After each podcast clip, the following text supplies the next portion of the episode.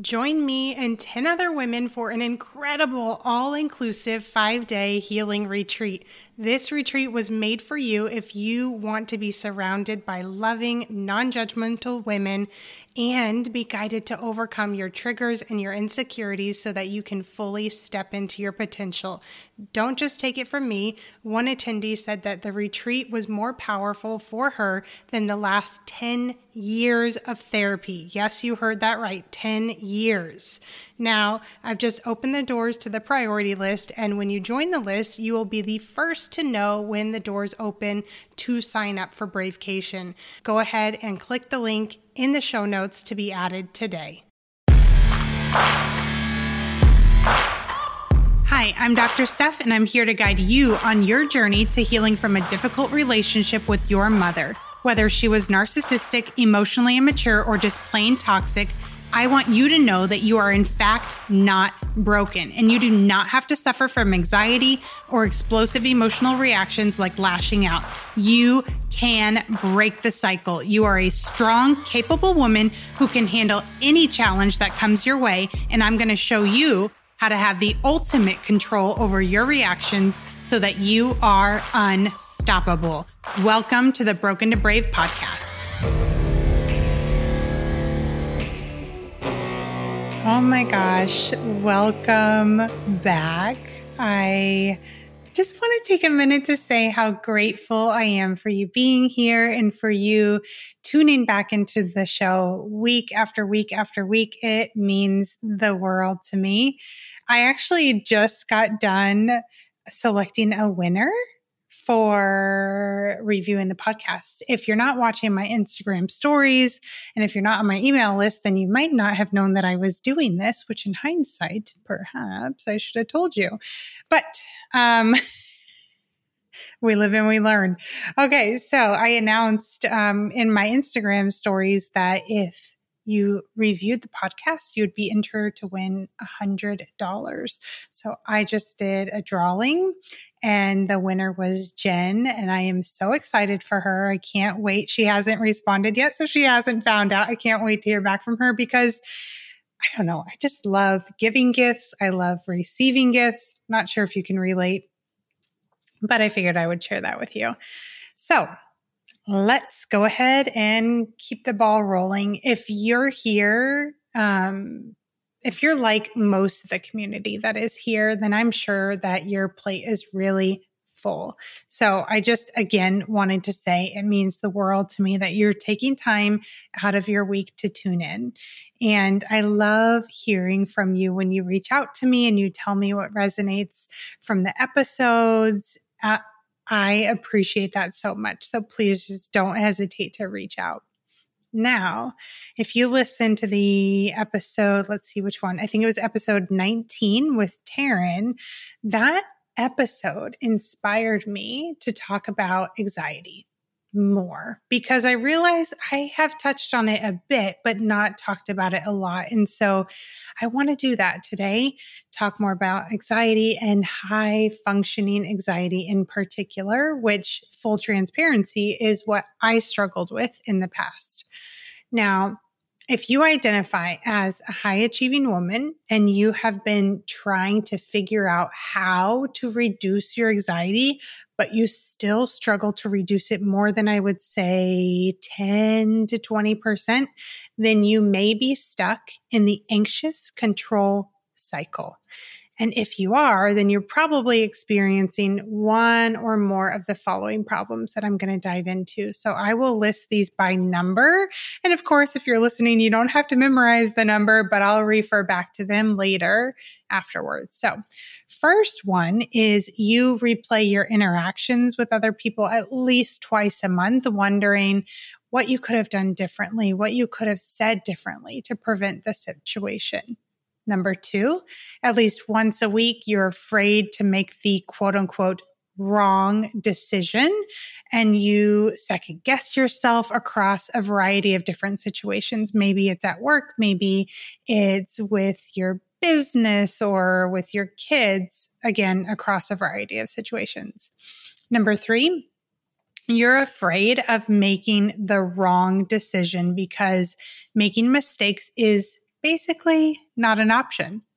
Number four, at at least, I'd say at least every few months, your mind plays out the worst case scenario. For instance, at work, what that could look like is if your boss suddenly calls a meeting, your mind jumps to being fired, even though you are a high achiever, you've done everything amazing and never had any other indication of being fired. At home, this could look like if you yell, your, yell at your kids, your mind jumps to you're going to ruin them for the rest of your life. So I'm basically saying like you tend to catastrophize and go to uh, the worst case scenario rather quickly. And then finally, number five, you worry nearly every day about all the things that you need to get done at work, at home, and with your family. And you find that you are largely unable to relax.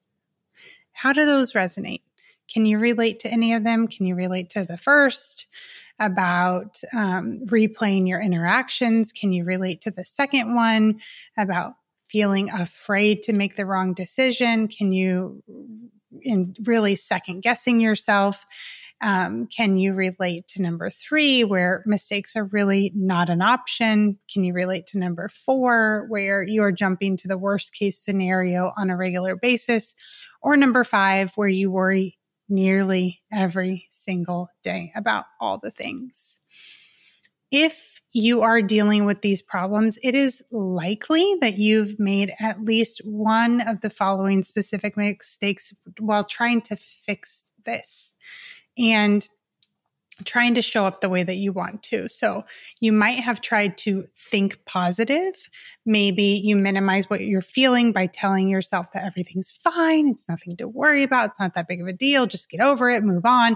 Or maybe you're a little harsher toward yourself in an effort to try to get yourself to think positive. Now I'm going to plug a previous episode on toxic positivity. If you have not listened to that, highly recommend it. Okay. What else? What other mistakes might you have made in trying to fix this?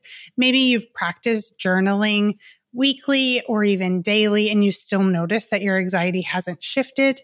Maybe you've been going to talk therapy at least two hours a month for the last three months and your anxiety has not reduced more than 20%. And finally, maybe you tell yourself, I'm just an anxious person and you have accepted that this is your default way of operating. How does this hit? I'm really wondering if you've been struggling with these things and if you've made these mistakes in trying to become the best version of yourself. I want to talk about something that honestly, I don't see anyone else addressing when it comes to anxiety. But before I dive into that, I'm going to talk about what else you might be experiencing if you're dealing with anxiety or high functioning anxiety so that you have an idea of like, oh, yes, this sounds like me.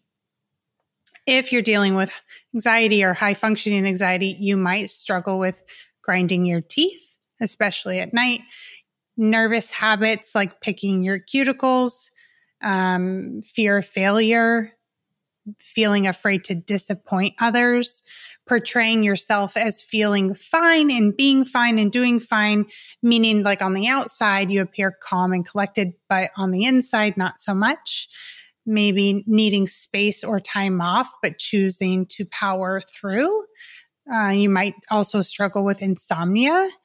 Um, you might feel like you need reassurance or you find yourself worrying that other people are angry or upset with you. And obviously, like wondering if that's the case every now and then is fine, but perhaps this is something that you regularly feel. If you struggle with perfectionist tendencies, if you struggle with saying no or having poor boundaries, or struggle with overthinking or ruminating. And right now, you might be thinking, uh, gosh, Steph. I, yeah, I've experienced a lot of these struggles, but who hasn't? And I want to be honest, that's a huge part of the problem. If you resonate with what I shared across this episode, but across other episodes in this podcast, then it is very likely that you were raised by an emotionally immature parent and way too many of us were, way too many of us. And as a result of that, many people have largely accepted that these types of struggles are just the way things are. And I, I'm just going to say this again. I know I've said it in previous episodes. Life does not have to feel this hard. It does not have to feel this hard. And I'm saying this because I used to think that it did. I used to feel these ways. I used to struggle with these things all the time. And I thought, like, this is the way it is. I was wrong. And I want to talk about a client who just completed Brave Breathwork. It's a 12 week program. And when she started the program, she shared that she was struggling with ruminating and she was not the only one. Um, but she said, I previously told other people, oh, it just takes me a long time to process things. It takes me a long time to move past things. That's what she had shared with others in her life. And what she confided at the end of the program is that in those moments, she often felt stuck like she was on a hamster wheel with no ability to get off. So even though she had kind of rationalized it in her head and said like this is just the way that I am it takes me a long time to process she did in fact feel stuck and not know like how do I work through this and in some cases things stayed with her for years and she had replayed it over and over and over again so what if I'm just going to plant some seeds of possibility? What if your struggles with anxiety are not just who you are? What if your struggles with anxiety are simply a result of you not having solid tools? And today I want to give you a piece of gold. And it can be very easy to just gloss over this, to not think anything of it. But this piece of information can change the entire trajectory of your life. All right. Are you ready for it? Did I build that up enough? Are you paying attention now? Okay. Hopefully I have your pay, your your attention. Don't gloss over this. This is actually really deep, okay? Scenario. Cleared my throat for you and everything. okay. Anxiety and rumination, they are very often the result of not actually allowing yourself to feel your emotions. And it's tricky because it truly feels like you are feeling your emotions and it feels like you are feeling them rather constantly. So I want you to picture an ocean right now. You can float with your head above water for days and days and days. Let's just say you're being fed. Okay. Float up with your head above water, hours, hours, hours, days, days, days, whatever you want. Okay. What will it feel like? It will feel like you are freaking in it. It will feel hard. It will feel like you are working through everything and trying to find your way to dry land. Right? But that is not truly allowing yourself to feel it. Even though it feels hard and it feels like you're working through it, you feel stuck. And why do you feel stuck? You feel stuck because you haven't actually really felt it. You have to feel it to heal it. And so in this ocean scenario, what would feeling it be? It would be diving down quickly, touching the bottom, seeing the bottom, and then coming back up. When you stay surface level and you're like your head floating above the water in the ocean, that in most cases is what is causing the anxiety that is present for you. I'm going to say that again staying surface level is in most cases causing the anxiety that is present for you. And I have to be honest, I do not hear anyone talking about this. I've even did a quick Google search in the past and I'm like, what is out there on the interwebs for people in terms of how to overcome anxiety? Of course, medication is on there and a whole lot, a lot of other things, but no one and that I have come across, I'm going to put that piece, that caveat is saying you're not actually feeling your feelings. Getting a little heated over here. You can see I'm really, like, really, really passionate about this. All you need are the right tools inside of a safe container where you can learn how. Today, I um, had a former one on one client give me a video testimonial about working with me, about her experience. And she said, You know, Steph, I have friends who have been in therapy and it is not helping them. And in some cases, it's making it worse. And side note, I'm going to move away from what she was saying. I personally did not get much out of therapy at all. So I'm just not that there aren't good therapists. There are great that are out there, works for some people. But if you find you've been to therapy and it has not helped, you are not alone. And there's a reason why. Now, this client in the video testimonial further elaborated, saying that her experience with me was so different than she expected because the amount of growth that she had and how fast it happened. We only worked together for four months. And th- these are like quantum leaps that clients can make if they allow themselves to. And what then what she said, and it's sad, but I'm really happy that we had the chance to work together. She said the only thing that she regretted was not working together sooner. And I have heard that time and time again. And I'm going to repeat probably over and over again across this podcast because I really want to get the point across. Life does not have to feel this hard.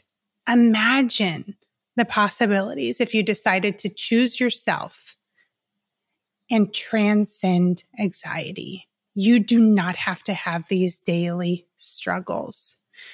So, what is the difference between the brave way and other ways? The sweet spot that skyrockets your growth is the combination of analyzed data activate choice and absolute acceptance. I'm going to tell you for me personally, but I've witnessed it in more than a hundred clients now. And this is just for this business. I did this work also when I was at NASA. So truly the number is above a thousand. But we'll just say just this business, this sweet spot, these pillars, if you allow it to, and you open your mind and you use the tools you can't walk away the same. All right. That's all I've got for you today. Thank you for tuning in and next Tuesday. Thank you for listening today. If you're ready to heal so that triggering situations no longer control you and so that you can feel empowered, brave, and thrive in any situation, DM me the word brave on Instagram and I'll send you a training where you will learn three of the most common mistakes driven women are making that are keeping them stuck in negative emotions and what you can do instead.